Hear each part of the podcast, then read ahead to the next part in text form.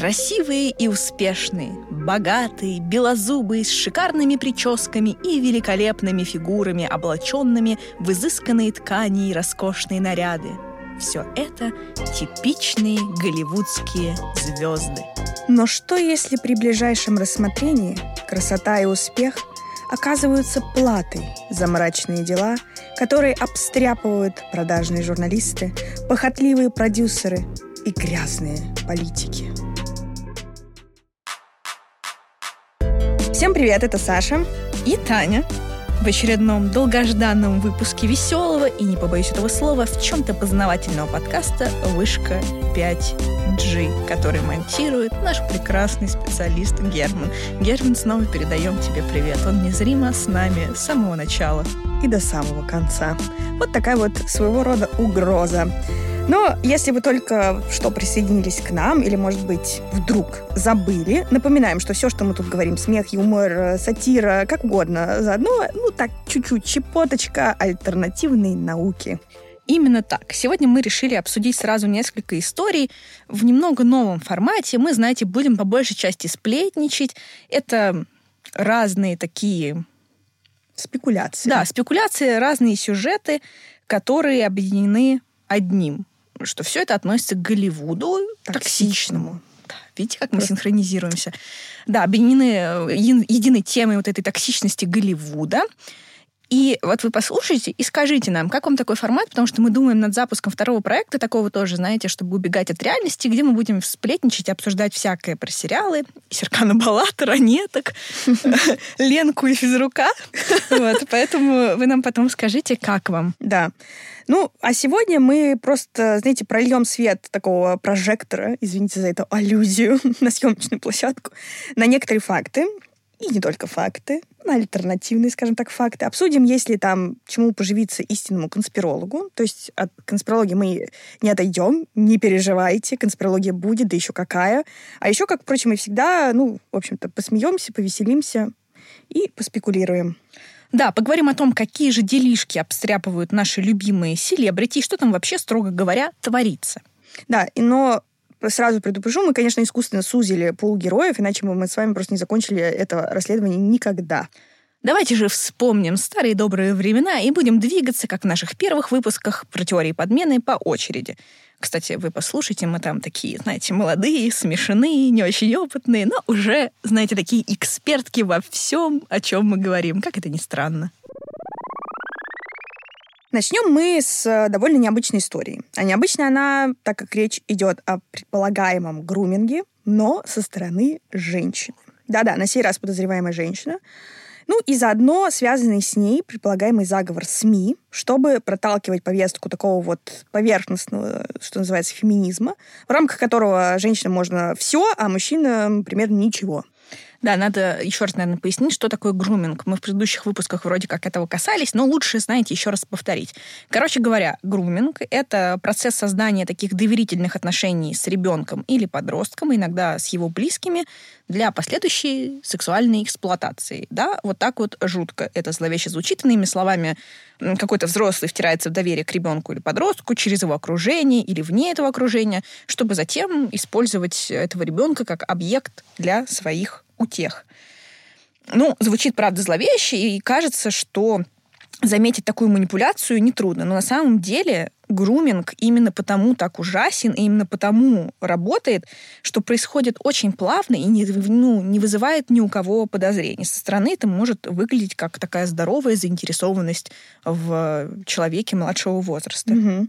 И речь идет про парочку Сэм и Аарона Тейлор-Джонсонов. Если что, Сэм — это Саманта, та самая подозреваемая. Аарона вы наверняка знаете. Он играл, например, Вронского в относительно новой экранизации Анны Карениной с Кирой Найтли в главной роли. Еще он снялся в таких фильмах, как «Иллюзионист», с Тайджоном Ленноном, «Пипец», «Годзилла», «Мстители». И еще, знаете, если вы, как я, у вас странный ТикТок, вы, наверное, видели его в фанкасте на вселенную Гарри Поттера, и его часто изображают как Джеймса Поттера. Вот как более подходящего актера. И я, кстати, согласна, считаю, что он подходит. Вот. Короче говоря, он неплохой актер.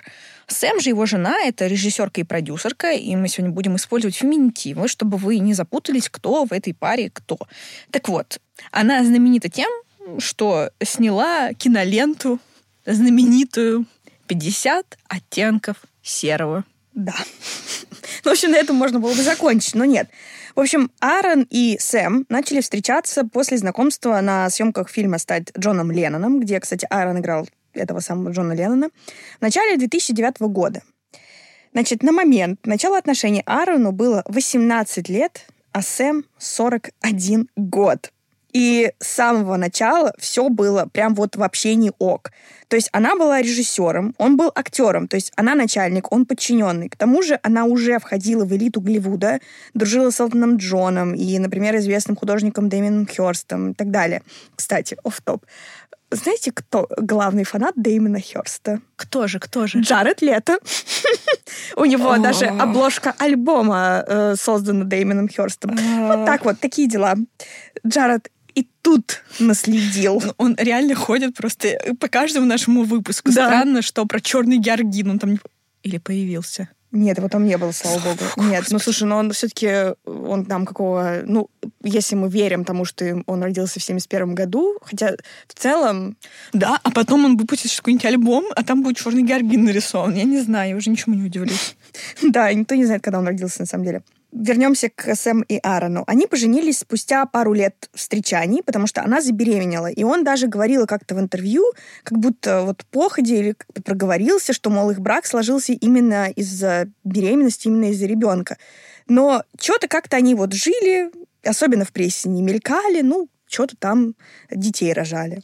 Да, но недавно они отметили десятилетие со дня свадьбы, и интернет, к счастью или несчастью, про них вспомнил. И тут понеслось. На фоне этой всей шумихи появились слухи, что они разводятся. И тут же пользователи стали желать Аарону всех благ, радоваться тому, что он вырвался, и говорить: «Давай, Аарон, иди на свободу, бросай ты ее». Но, увы, все эти слухи оказались просто слухами. Кстати говоря, в интернете циркулирует сплетни, что Сэм была вообще подругой семьи и начала грумить Аарона чуть ли не с младенчества, но подтверждения этой теории нет даже у самых заядлых конспирологов. Да, и вот, тем не менее, этот парень буквально вот из школы выпустился и попал в лапы. Ну, не Виктора Михайловича Физрука из сериала «Ранетки», но в лапы Сэм. Да, надеюсь, вы все оценили вот эту вот тончайшую просто отсылку на наш любимый сериал. Друзья, простите, но сериал «Ранетки», он с нами теперь навсегда. Я вот его смотрела, когда училась в школе, а Саша посмотрела его в ТикТоке. Я вообще считаю, я обвиняю американцев в этом. Вот. В «Ранетках»? Нет, в том, что они отключились от нашего ТикТока, и теперь я вынуждена. Я тоже. Погружена. Я вот после этого... 100%. У меня раньше был ТикТок как бы нормальный, а сейчас там у меня «Ранетки», «Хурма Сулик», «Серкан Балат» и там что-то еще по Гарри Поттеру. Вот, извините, опять автоп. Угу. Ну, короче говоря, в интервью The Guardian в 2012 году Аарон как-то уклонился от ответа на вопрос, действительно ли они влюбились друг в друга на съемочной площадке. То есть не сказал ни да, ни нет.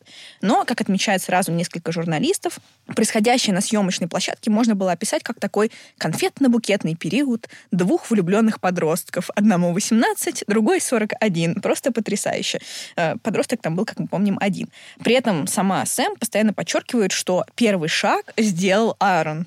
Да, но вот в чем дело. Вот в чем загвоздка, блин. Подростки постоянно влюбляются во взрослых, но это не значит, что мы как взрослые должны начинать с ними встречаться, уж тем более жениться или выходить за них замуж. Но в чем же заговор, возможно, спросите вы. А заговор притаился там, где не ждали. В индустрии женских изданий. Именно они буквально форсили, то есть продвигали идею о том, что травля Сэм — это сексизм чистой воды. Да, они писали, что когда в подобный скандал попадает мужчина, особенно в последние несколько лет, его буквально просто уничтожают. И вот почти в каждом интервью или новостном материале об этой паре говорится то, что гадкие сплетники их критикуют, а у них-то великая любовь. При этом найти статью в СМИ, где бы хотя бы задавался вопрос, а нормально ли у них вообще дела, в особенности у Аарона, просто невозможно. Например, Harper's Bazaar за 2017 год писал, цитирую, естественно, обратите внимание, естественно, что молодой мужчина хочет иметь отношения с женщиной постарше. Многим трудно это принять. Таковы сексистские и устаревшие представления общества о том, как должна выглядеть счастливая пара. Это конец цитаты. Но он не был молодым мужчиной, он был подростком. В статье LUK за 2019 год писали, цитирую, «Разница в возрасте вызвала нелепые, и давайте посмотрим правде в глаза, сексистские споры». Конец цитаты. Да, но справедливости ради все-таки надо сказать, что Сэм, правда, стал жертвой Твиттера. Ее там называли ископаемым, старой леди, ведьмой, ну и так далее. Конечно, это тоже нехорошо, и мы это осуждаем, такую травлю, но саму по себе критику сложно назвать именно сексистской, потому что это примерно как предполагать, что женщины априори не способны быть абьюзерами. И дико еще и то, что отношения между взрослой дамой и вчерашним подростком, буквально вчерашним школьником, приравняли почему-то к победе феминизма. Да, еще вот, кстати, что настораживает, что это Сэм постоянно рассказывает, как они с Аароном практически всегда вместе проводят время. Ну, то есть они буквально не расстаются. И психологи отмечают, что это как раз характерно для грумеров, потому что грумеры и насильники часто пытаются проводить каждую минуту со своей жертвой, чтобы, не дай бог, она не выпуталась из их вот этих вот сетей. На первый взгляд, вот это вот совместное времяпрепровождение кажется милым, но на самом деле это тактика, направленная на то, чтобы изолировать и манипулировать жертвой. Ну, как ты считаешь, был ли заговор прессы? Скажу так. У меня сейчас будет длинный спич, ну, не такой уж длинный, но так далее. Сами по себе отношения с разницей в возрасте — это, ну, неплохо. Всякое бывает. В конце концов, у нас с Сашей вот есть наша любимая power couple — это Максим Галкин и Алла Пугачева. Всем привет, дорогие друзья, это Таня и Саша. Когда мы записывали этот выпуск про токсичный Голливуд, Максим Галкин еще не был агентом иностранного влияния, а теперь он признан иноагентом, а именно 15 сентября он был признан. Мы записывали выпуск до, поэтому не упомянули об этом, а это нужно делать по законам, поэтому мы вот говорим вам, что, кстати, да, Максим Галкин иноагент, и вот, собственно, и все, что я хотела вам сказать. Спасибо. Я считаю, что это просто ролл-модел, офигенные отношения, как он там сейчас в Твиттере, когда, ну, его сейчас все оскорбляют за то, что он уехал, и как он остроумно отвечает всем на комментарии, в частности, там был комментарий: «Ал, Максим, вы выступаете где хотите, а вот Аллочку-то верните». А он такой: «Я что, типа, Аллочка вам что, шифоньер, чтобы я ее возвращал?» Да, еще можно добавить, мне очень нравится, что ее стали называть женой декабриста, просто обожаю. Ну, я к тому, что, ну, как-то у них, ну, не знаю, во-первых, у них есть какая-то своя жизнь, во-вторых, они как-то прикольно прикалываются, не знаю. Даже Макрон со своей Бриджит как-то так не отталкивает меня, хотя тоже он в нее влюбился, когда учился в ее классе. Но у них отношения начались гораздо позднее. Ну, и я думаю, все понимают, что Эммануэль живет как бы своей насыщенной жизнью в целом. А вот с Аароном, правда, какая-то странная тема. Во-первых, он был подростком, да, когда начал с ней встречаться. 18 лет — это даже не возраст полного совершеннолетия в Соединенных Штатах, да, там. Но он британец, поэтому технически он был совершенно... Да, это не преступление. Но, то есть мы понимаем, что в некоторых странах западного мира 18 лет — это еще не то чтобы возраст полной дееспособности. Возможно, это и хорошо. Да. Я не знаю. Во-вторых, она действительно была подругой семьи. И, то есть, она прям очень глубоко заползла, знала его и, возможно, плотоядно смотрела. И, в-третьих, он полностью от нее тогда зависел. Ему 18 лет, она уже в элите Голливуда. Она его начальница. Она могла ему сказать: «Я тебе перекрою там все». Ну, даже могла и не угрожать, а просто влюбить в себя, потому что он пацан. У него какие-то там свои желания. Возможно, ему льстило, что на него обратила внимание такая женщина. И, в частности, даже в социальной сети, которая сейчас запрещена в России, в социальной сети «Птичка», очень часто идут дискуссии на тему отношений с подростками, с кем-то старше. И очень многие говорят, что вот, знаете, я в 16 лет встречалась с 30-летними, и если вы были тупыми подростками, не надо это как бы на всех переносить, а мы были просто такими умными и классными, что с нами встречались. Мне все-таки кажется, что это немножко странновато для взрослого человека. Типа... Не, ну это 100% странновато, но то, что как бы Аарон явно как-то попал в эту ситуацию, потому что, ну, честно говоря, при всем при том, что я там не хочу быть лукистом и так далее, но эта Сэм, она не выглядит как какая-то вот женщина, с которой хочется бегать 18-летнему подростку. Ну, то есть это явно... Это не мама Стифлера. Да, бы. Это не мама Стифлера, это там не Анджелина Джоли, например, какая-нибудь, да, даже вот сейчас. Там это не какая-то Дженнифер Энистон. Уж, простите, я их упомянула в одном предложении, но тем не менее. Да, то есть это не какая-то вот такая роскошная женщина, это женщина, которая приходит периодически на красной ковровой дорожке с двумя косичками. Ну, типа, о чем вообще речь? Она выглядит как действительно такая стареющая девочку. Но дело даже не во внешности, а в том, что, ну, очень часто, да, внешность, ну, там, Бриджит Макрон тоже, возможно, неконвенционально красива, в этом нет ничего такого, но... Она мужик. Это конспирологическая теория, пожалуйста. Простите, Саша, она не пытается сейчас что-то такое сделать. Но я просто к тому, что у нее и как будто таланта особого нет. Ну, как бы она режиссер 50 оттенков серого, саму вот ее известная работа. И больше, в принципе, ничем таким выдающимся она не прославилась. Может, она, конечно, супер умная, какая-то обаятельная, но, по-моему, она просто властная женщина, которая подмяла под себя подростка. Еще что странно, когда появились вот эти слухи о разводе, и все желали ему свободы, потом вот они улеглись, и она как-то сказала, что этот выход, он вообще, типа, да, как-то дурачочек маленький, вообще не смыслит, какой-то бред там был, а так мы вместе. Ну, то есть она как будто его слегка это газлайтит и говорит такая: ой, да ничего он не понимает, ничего не было. Да, мы вместе каждую секундочку своего времени. А про заговор прессы, ну, я думаю, что в целом в обществе есть перекос. Ну, как бы, да, реально, мы не уйдем от этого. Есть патриархат, и есть огромная дискриминация женщин по всему миру. В западных странах сейчас чуть меньше, и поэтому вот этот маятник сейчас качнулся в другую сторону, и часто действительно женщинам прощается больше, чем мужчинам, и это объяснимо, если вспомнить, и мы сегодня еще поговорим дальше, про то, как женщины эксплуатировались и унижались в том же самом Голливуде. Поэтому я вполне верю, что издания подхватили это и говорили, что да нет, нет, не может быть такого, и это действительно большая светлая любовь. Ну, я согласна. Я не верю, что был прям заговор. Я не думаю, что они там, главные редактора там, всех глянцевых женских журналов собрались и сказали: все, мы будем ее отстаивать, она женщина, а ей можно все. Я не думаю, что так было. Я думаю, что это, условно говоря, не встраивается так в повестку во многом. Да, я думаю тоже. Да, чтобы не отсвечивать, что мы вот мы в повестке. И сейчас через, там, не знаю, 5 лет, условно говоря, ее отменят, и они тут же начнут орать, что, не знаю, что мы были тоже, не знаю, ослеплены этой историей любви, мы не подозревали, что там все так. Ну и, в общем, все вот так. И точно те же самые журналы начнут ее отменять. Да, я тоже думаю, что ее спасло то, что она попала как-то в повестку, а до этого они просто не отсвечивали. Ну, они и сейчас, собственно говоря, не особо отсвечивают. То есть они там, да, приходят на какие-то... Ну, то есть Аарон, он, конечно, довольно известный актер, но в целом это не уровень, там, не знаю, какого-нибудь Тома Хэнкса или, не знаю, даже из каких-то более-менее молодых, там, какого-нибудь Криса Эванса, с которым он, собственно говоря, играл в «Мстителях». Вот да, кстати, я вообще даже не помню, что он там был. И прежде чем, дорогие друзья, мы перейдем к нашему следующему герою, я немножечко погружу вас сейчас в историю. В историю старого Голливуда и его специфику, чтобы лучше понять, что происходило потом. Как мы знаем, на заре Голливуда действовала так называемая, знаете, система студий. Тогда зарождались Мэтр Голдвин Майерс. Это такая студия, где лев там рычит. Вы, наверное, все ее помните. Paramount и Warner Brothers. И сначала они были вот мелкие, эти студии, а потом постепенно разрастались. И вот эта студийная система предполагала тесный контакт основателей со всеми работниками, а также супервысокую степень лояльности. Ты не мог работать в студии, если ты не был ей предан и душой, и телом. Ну, контракты были тогда абсолютно кабальные. Например, сниматься ты мог только в фильмах студии.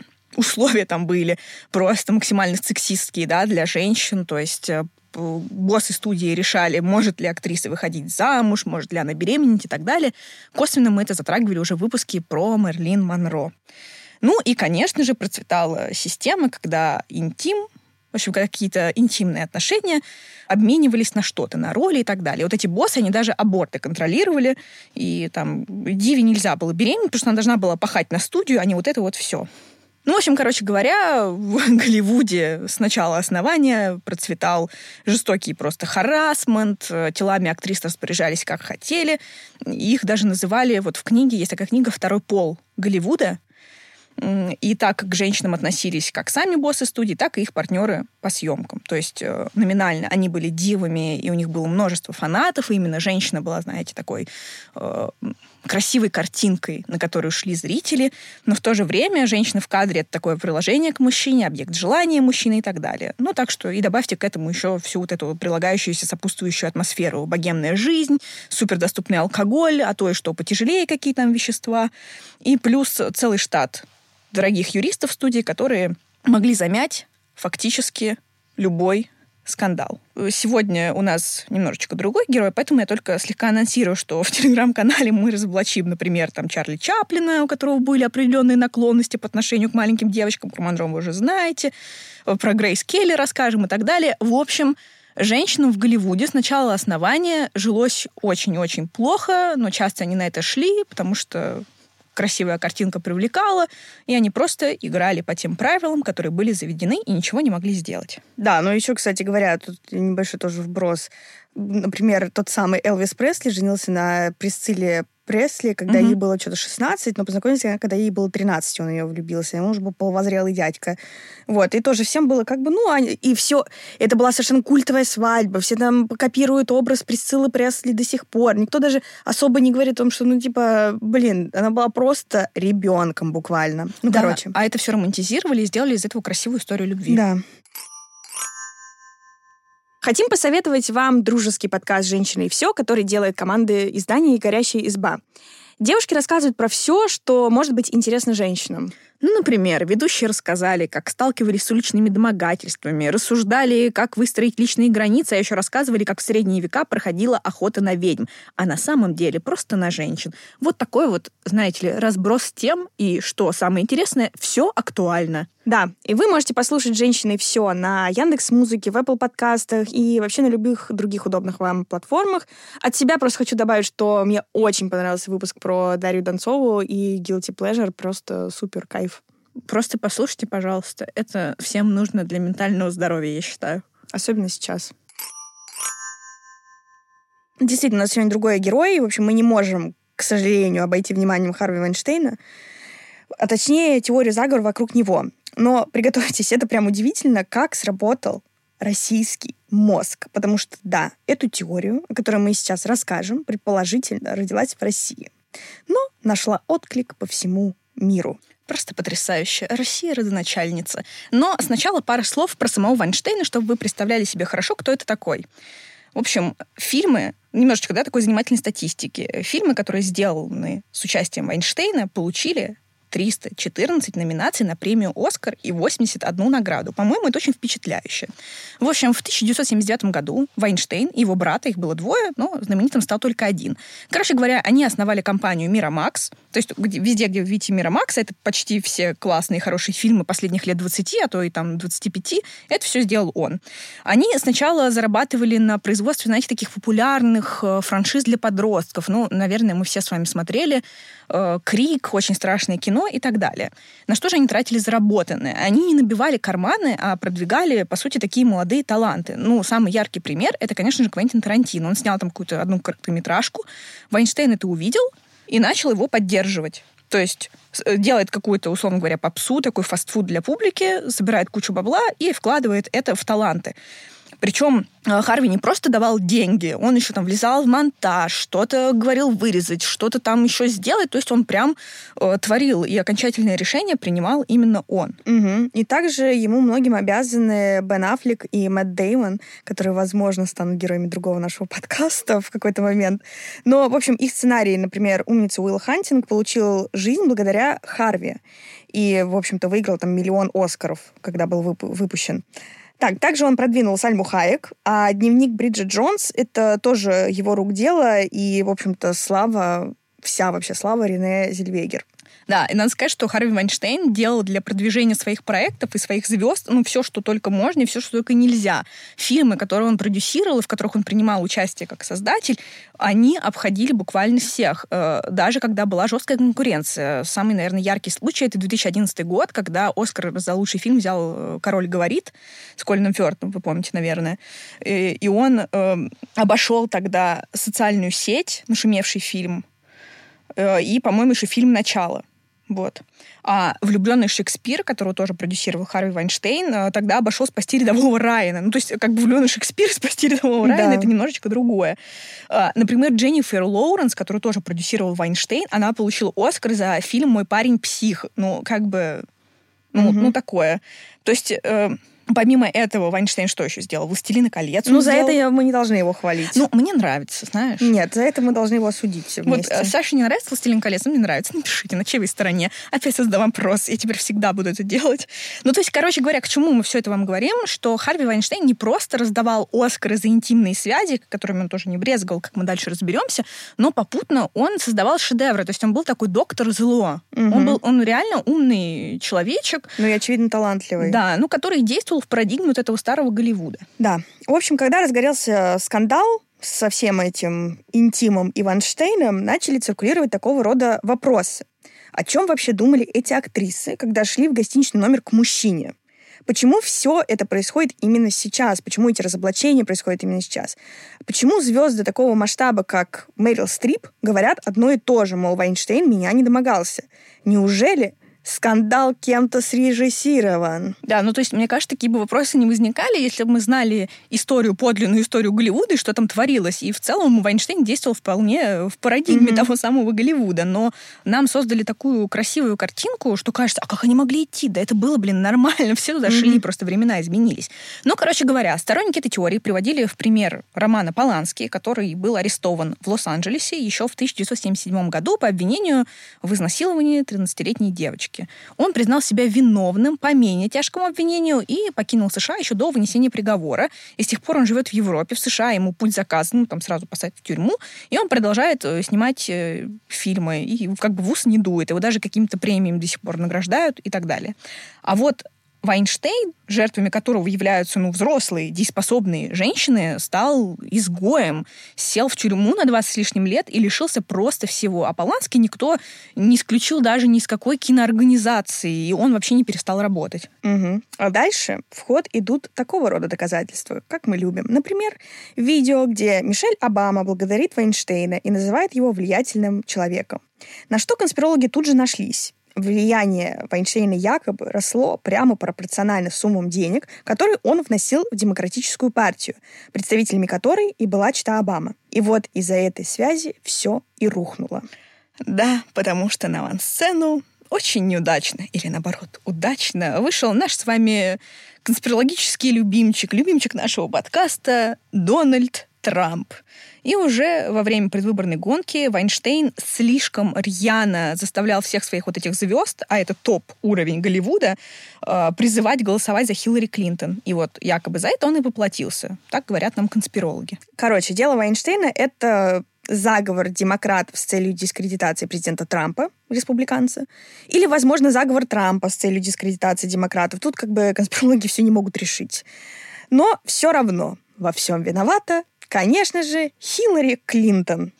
Откуда же взялась эта теория, спросите вы? Ну ладно, я не буду вас томить. Апологетом ее, если не создателем был, кто бы вы думали?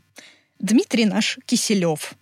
Возможно, дело в искреннем непонимании того, что женщины могут даже спустя какое-то время выступить со своей правдой, или что отношение к сексуальным преступлениям изменилось. Ну, или что-то еще. Решать вам. Ты как думаешь, в чем там дело? Слушай, выглядит как будто бы очень стройно. Как бы Дональд Трамп разделался с Хиллари Клинтон не напрямую, а скажем так, косвенно, как будто бы послал ей предупреждение. И я думаю, что все-таки Дональд, несмотря на то, что он классный чувак, и влиятельный, такой. Я думаю, что руки коротки, конечно, добраться до Хиллари в целом. Что он может ей сделать? А тут как будто бы, как будто звучит очень странно. Зачем именно Харви Вайнштейна? Почему его? Опять же, почему тогда он не разделался со всеми этими звездами, которые призывали, голосовать за Хиллари Клинтон? Честно говоря, мне немножко в это верится, потому что Харви Вайнштейн явно забрался на какие-то вершины, которые простым смертным, не подвластны, не может их покорить обычный человек. Он реально творец всего классного, что происходило в Голливуде последние годы. Он очень богатый, очень влиятельный, он буквально творит, актеров у него, супер нюх на таланты, и при этом этот человек активно вкладывается в президентскую кампанию Хиллари Клинтон. Там Мэрил Стрип реально в роли Трампа. Это просто шарж. Мы кинем фотографии в наш телеграм-канал. И есть теория, что Дональд Трамп такого не мог стерпеть и просто воспользовался повесточкой и прижучил этого человечка, потому что я не подвергаю сомнениям, что женщины могли выступать и спустя 20-30 лет, потому что время изменилось, и то, что раньше казалось нормой, а на самом деле никогда не было нормой, но казалось таковой, перестало даже казаться. И начали выступать женщины, и правильно, что начали выступать из того, что мы знаем о Голливуде, 20-х, 30-х, 50-х, 60-х и далее годов.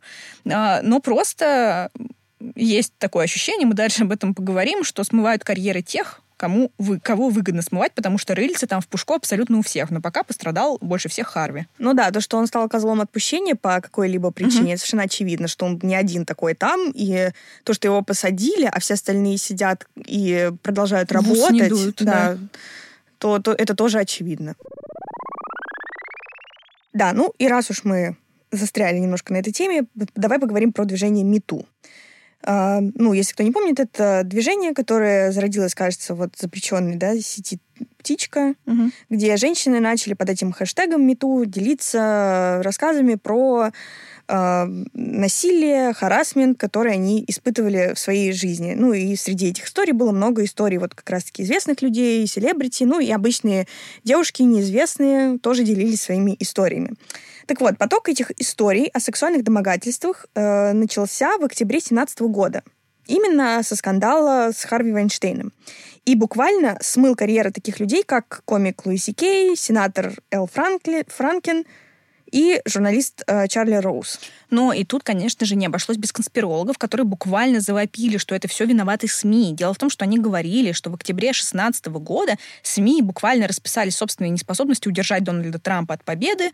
И несмотря на то, что у них были в распоряжении аудиозаписи порочащего характера, ну там помню, как он хватал там всяких женщин за непотребные места. Ну не то, что он их хватал, он призывал их хватать. Призывал, да, простите, не хватал, но призывал. Ну, в общем, короче говоря, стремились как-то просветить американскую общественность, что Трамп все-таки вот и опасен и так далее, уже там задним числом. Ничего у них не получилось. Да, обоснования этой теории таковы. Многие люди считали началом конца кампании Трампа, это вот как раз то самое видео, слитое в сеть, где тогдашний кандидат говорит всякие пошлости, гадости, похваляется каким-то победами на интимном плане, не вполне, да, обоюдно по согласию совершенными. Ну, и вот как раз-таки предлагает, да, хватать женщин за их интимные места. Но эта запись не шокировала вообще никого. Даже республиканцев, собственно, его партию, от которой он выдвигался, которая, как мы знаем, вообще выступает за вот те самые традиционные семейные ценности, что для них это вообще должно было быть просто разрывом шаблонов. Ну, в общем, на результаты выборов это никак не повлияло, и, в общем-то, мы их знаем. Да. Теперь перенесемся в октябрь 2017 года, то есть уже прошел год после того, как то самое видео не смогло обречь президентство Трампа на провал, и он избрался. И вот теперь Харви Вайнштейн фигурирует буквально во всех новостях за насилие над женщинами. И два предполагаемых сексуальных насильника, то есть президент и продюсер, связаны с друг с другом в общественном воображении, и американцам снова напоминают о том, что сказал Трамп.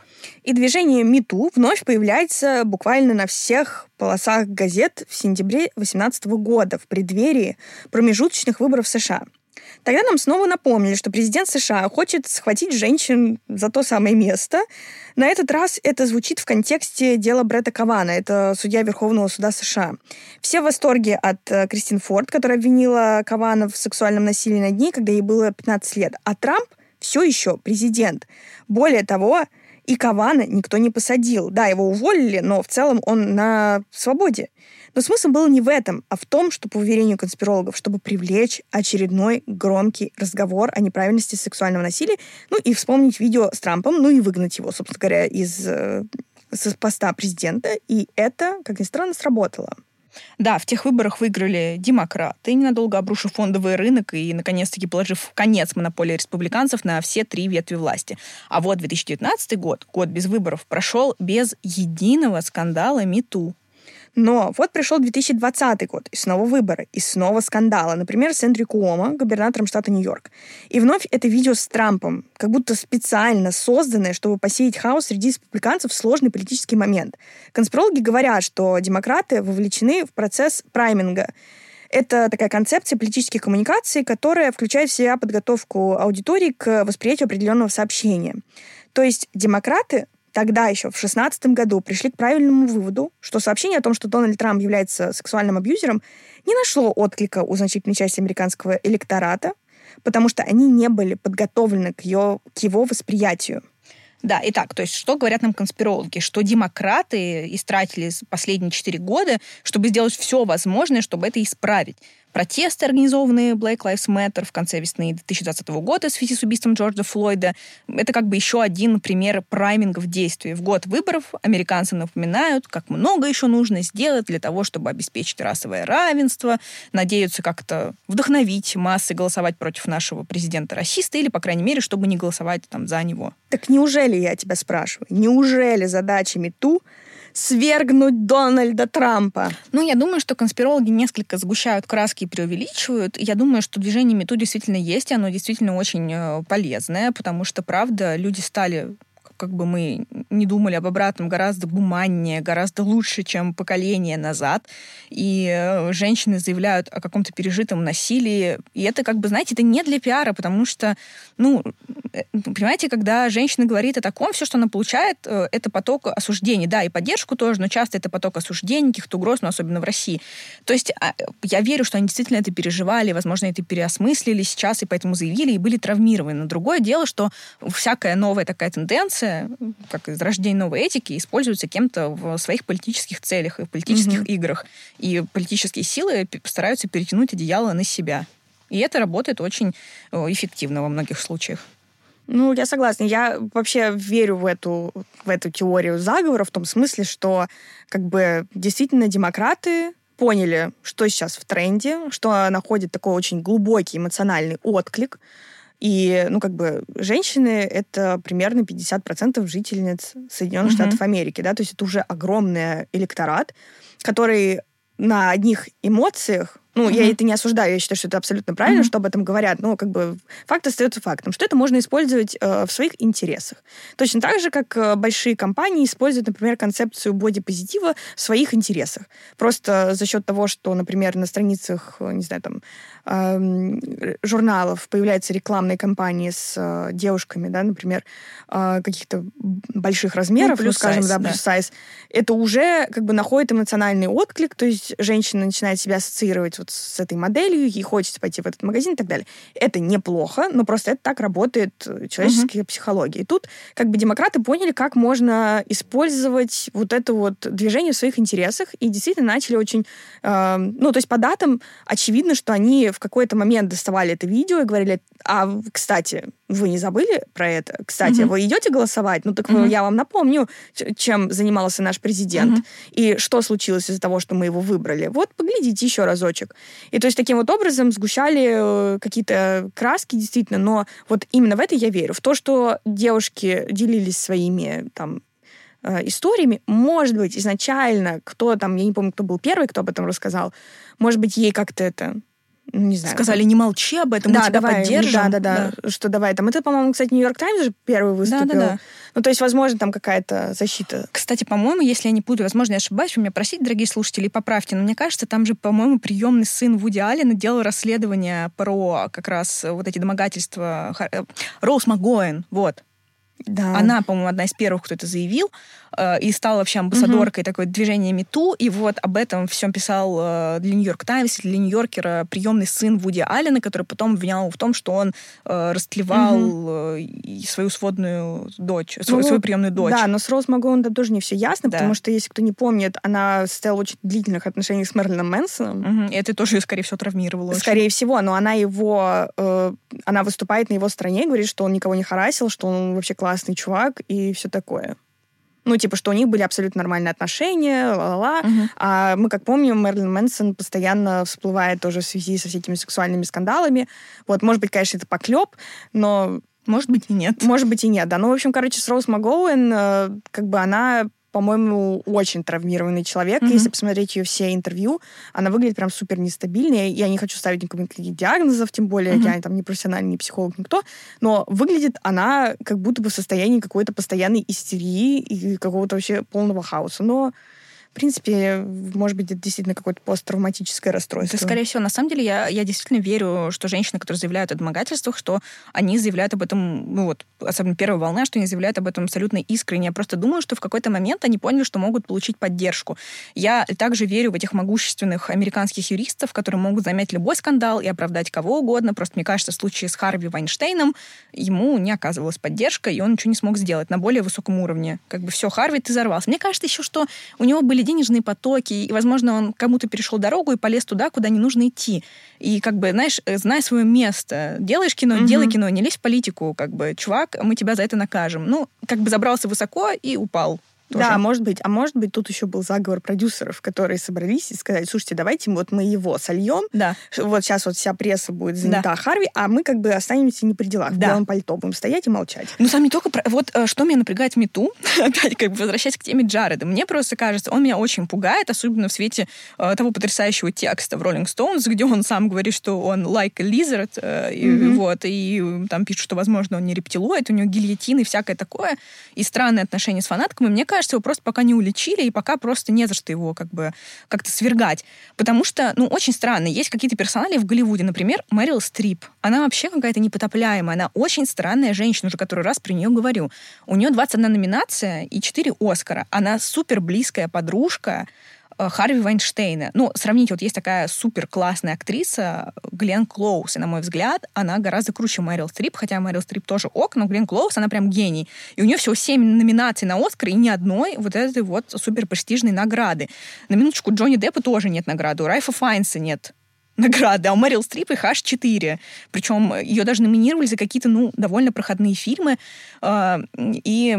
Она в своих оскаровских речах благодарила Харви Вайнштейна, называла его своим богом, карателем. «Мой ветхий завет», говорила она, постоянно с ним фоткалась и так далее. То есть именно с ним она получила кучу номинаций, а когда его обвинили в харассменте, она такая: «Ой, а я ничего не знала, ой, как неудобно вышло». Там против нее даже была такая, ну, компания, висели билборды, где ее глаза были заклеены такой красной ленточкой, и было написано, что она знала, типа, щенью. Она знала. Вот так вот.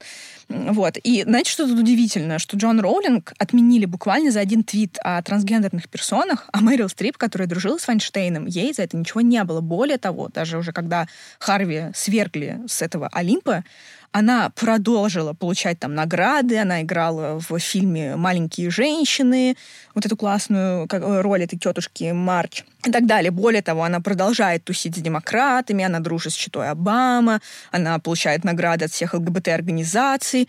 Вот. А еще про нее говорят, что у нее там с мужем открытый брак, что она переспала просто со всеми своими режиссерами. Ну, это сплетни, сейчас ничего не утверждаю, но поговаривают, что она спала со всеми там режиссерами, с партнерами по съемках. С Де Ниро, Да. А еще она летала на вот этот остров Эпштейна, вот этот остров педофильский, по-другому его не назвать. И тоже ничего ей за это нету. Ну, как тут не поверить в какой-то заговор, что, понимаете, одно дело, если бы это всех касалось как-то, но тут как бы человек реально дружил, там как бы людей и за меньшее свергали. Да, я согласна. Но послушай, тут еще с Мэрил Стрип, как бы, я ее не оправдываю, но она хотя бы действительно талантливый человек. А вот Дженнифер Лоуренс, ну как бы она... неплохая актриса, но 2 Оскара. За что? Но я просто, я искренне не понимаю. Ну, как бы, ну, она действительно неплохо играет, но сколько таких актрис, кто неплохо играет? Даже Лера Козлова неплохо играет. Мы считаем, что она лучшая актриса в сериале «Ранетки». Я уж про Светочку не говорю. Ну, это шутка, конечно, но правда. То есть можно перечислять какое-то огромное количество молодых актрис, которые действительно неплохо смотрятся на экране. Там какая-нибудь, например, Эмили Блант, например, очень талантливая девушка, да, у которой, по-моему, нет ни одного Оскара. У Дженнифер Лоуренс их 2. И она продолжает сниматься в фильмах совершенно дебильных, типа «Красного воробья». Это просто что-то невероятное. Это настолько плохо, что... Нет, это не настолько плохо, что стало хорошо, это просто очень плохо. Или там «Мой парень псих». Очень проходной фильм, абсолютно проходной фильм. Ну, в этом, как это называется, где она там играет главную роль? «Голодные игры». Ну, как бы нормально, но это обычный подростковый фильм, неплохо сделанный. Лиам Хемсворт, на мой взгляд, там гораздо убедительнее, чем она. И, ну... Фильм «Мама», например, с Дарреном Марановски, ну, совершенно очевидно, что у нее там главная роль, потому что она в этот момент встречалась с этим самым Дарреном Марановски. Ну, типа... Потому что она на фоне Хавьера Бардема, ну, просто, ну, что это? Ну, просто девочка какая-то непонятная. Короче, не знаю, хотя вот про нее тоже... Ее тоже как бы никто не отменяет, хотя она тоже много раз говорила, что вот Харви Вайнштейн, там, мой ангел-хранитель, бла-бла-бла, и, в общем, не скрывала, что благодаря ему у нее есть такая карьера, которая она есть, вот, постоянно с ним везде фотографировалась, в том числе, как бы, она призывала очень активно голосовать за Хиллари Клинтон, хотя, в общем-то, до этого никогда не была замечена в какой-то политической деятельности активной. Ну, тут можно сказать, что он ее травмировал, она была вынуждена это говорить, но не знаю, по-моему, все как-то странно. Да. Ну, и еще история, которую мы просто не можем обойти стороной. Та-да, Джонни против Эмбер. Да, мы коротенько про это пробежимся, потому что, думаю, вы тоже утомлены всей этой историей, всей этой шумихой. Но вот есть фанаты Джонни Деппа, которые, да, конспирологи, распространяют в социальных сетях теории, которые утверждают, что Эмбер Херд нюхала там всякие вещества во время перекрестного допроса, заимствовала свои реплики для свидетельских показаний из фильма «Талантливый мистер Рипли» и неоднократно делала супер длинные паузы, плача на трибуне, чтобы ее успели пофоткать. Да. А еще несколько недель назад эксперты по языку тела очень критично оценили мимику Эмбер и, в кавычках, да, цитата, чрезмерную мускулинную одежду во время судебного процесса. Например, доктор Тодд Гранде, это просто его ник, он не является доктором, просто он так себя называет, как мы любим, сделал вывод по фото из суда, что можно выдвинуть тезис, что Эмбер преувеличивает свои травмы или вообще их выдумывает. Например, когда она начала драку, получила, в общем-то, люлей, а потом решила, что хочет изобразить жертву. Ну, еще один самопровозглашенный эксперт негодовал, что Эмбер использовала слово «женщина», рассказывая, что ее, цитата, никогда раньше не били как женщину. Тут возмущение, как бы, зачем использовать слово «женщина»? Я думаю, она использует это слово, чтобы вызвать сочувствие. Да, но вообще депп-хеды, так называют себя преданные фанаты Джонни Деппа, не чужды теориям заговора, скажем честно. Раньше они пытались распространить утверждение о том, что Эмбер убила свою собственную мать, в 2020 году, чтобы помешать ей дать показания в поддержку, собственно, Джонни на процессе в высшем суде Великобритании. Ну, то есть, короче говоря, в чем теория заговора, что фанаты Деппа, исчадия ада, изображают исчадием ада, на самом деле, Эмбер Херд, чтобы выгородить своего кумира. Что я вообще думаю по поводу этого дела? Я думаю, что это типичные отношения, которые вы можете увидеть, не знаю, в России, по всему миру, где два не очень здоровых человека причиняют друг другу страдания с разной степенью интенсивности. По-моему, то, что он ее бил, вроде как не подтвердилось, да, там вроде как нашли, ну, что там, да, тишь. Там непонятно, то есть это вроде как были именно драки. Ну, то есть он не то, что ее бил, а типа он мог ее, например, толкнуть, потому что она начинала лезть в драку. Угу. Вот что-то в таком духе. Ну, то есть это просто отношения двух не очень, возможно, здоровых людей. То есть это обычная какая-то бытовая разборка на кухне, которая не стоила такого судебного процесса. Она не стоила того, чтобы Джонни Деппа отменять и лишать его роли Гриндевальда. При всей моей любви к Матсу Миккельсону, но Гриндевальд Джонни как бы более классный, простите. И на самом деле, мне кажется, то есть когда это дело, уже был вынесен по нему вердикт, что Эмбер Херд клеветница, ну и Джонни там немножечко клеветник где-то в каком-то моменте, в одном, по-моему. Но в итоге как бы он выиграл. Mm-hmm. Что, возможно, это расценили Эмбер и многие правозащитные организации как плевок в сторону пострадавших женщин, что вот победил белый сосгендерный мужчина, хотя, по-моему, он такой квир немножко, ну, неважно. Короче, что вот победил мужик, и теперь всем женщинам будет еще страшнее заявлять о насилии, но я просто думаю, что как бы Эмбер Херд не может быть лицом, насилия. Она не может представлять женщину. Она нанесла им гораздо больше урон, чем Джонни Депп. Да, я согласна. Она абсолютно дискредитировала жертв. И я не одобряю ту травлю, которая началась в ее адрес. Вот как раз то, что мы сейчас с тобой обсуждали, mm-hmm. что я говорю, что вот она там как мужчина, что она как мужик, и вообще вот она такая лживая. То есть это слишком, это травля, и нельзя так делать. Но то, что они там оба хороши, это абсолютно. И если отменяете его, отменяйте ее. Или уже не отменяйте никого, и просто поймите, что это абьюзивные отношения, и пропишите им обязательную психотерапию, не знаю, на 3 года, и пусть они вместе ходят, ну, не вместе, а там по отдельности, но к специалистам разбираются. Ну, его вроде как начали потихонечку восстанавливать, вроде как в Голливуде.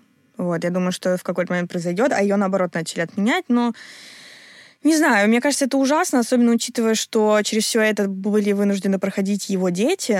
А у нее тоже есть ребенок суррогатный, от суррогатной матери, там тоже очень непонятная история, ну, как бы, тем не менее. Но он маленький, и, по крайней мере, в моменте он, наверное, не так сильно пострадал эмоционально, как, например, Лили Роуз, которая вполне себе уже, да, там, в осознанном возрасте. Вот, я думаю, что это вообще ужасный стресс, когда вот это все продолжается, нагнетается, и вообще непонятно, что происходит. Вот, то, что Джонни алкоголик, это всем известно. Ему нужно было, конечно, лечиться. Вот. Ну, а Эмбер Херд, не хочется ставить ей никаких диагнозов, но мне кажется, что у нее просто какая-то психопатия, и, в общем-то... Да. Но мне кажется, возможно, если как бы смотреть на это оптимистично, если смотреть пессимистично, скорее всего, да, это дискредитировало пострадавших женщин, им будет сложнее заявлять о своих травмах, и это печально, я считаю, что нужно об этом заявлять и прекращать этот повсеместный харассмент и ущемление. Но, с другой стороны, возможно, это поможет и смотреть на то, что и женщины тоже бывают абьюзерами, и, возможно, это докатится до нашей режиссерки Сэм из первой истории, и как бы то если мы не спускаем романы мужчин с подростками, то и романы женщин с подростками тоже стоит рассматривать чуть внимательнее. В целом, мне кажется, это опять же те самые колебания этого маятника, угу. и что некоторые, как кто-то писал, что некоторые проблемы ты можешь обнажить только криком, и вот какая-то преувеличенная реакция на что-то, она в конечном счете позволяет вызвать общественную дискуссию. И мне кажется, что дискуссия — это всегда хорошо. Давайте обсуждать и делать мир лучше. Итак, сегодня, дорогие друзья, мы обсудили несколько конспирологических теорий про Голливуд. Я не знаю, есть ли у тебя какие-то еще любимые теории заговора про селебов? У меня есть. Моя любимая теория — то, что группы известных людей отмывают деньги через свои собственные церкви, как Кардашьяны, например. А вот эта заявка на наш спецвыпуск. Мы теперь, знаете, как хотим делать всякие спецвыпуски, давать еще больше контента, но выпускать, как бы, знаете, частично на всех платформах, а полные версии давать на нашем Бусти и Патреоне, чтобы вы могли слушать классные выпуски в еще больших количествах. Да. За подписку. Угу. А не просто так. Да. В общем, в мире еще очень много всего неизведанного, но как же хорошо, дорогие друзья, как же хорошо, что мы с вами есть друг у друга, и мы с вами можем познавать его вместе и обсуждать все.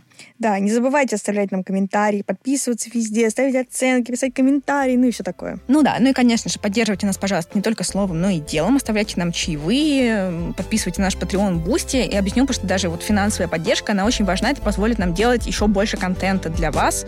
И мне кажется, это классно. Мне кажется, это классно поддерживать своих любимых авторов.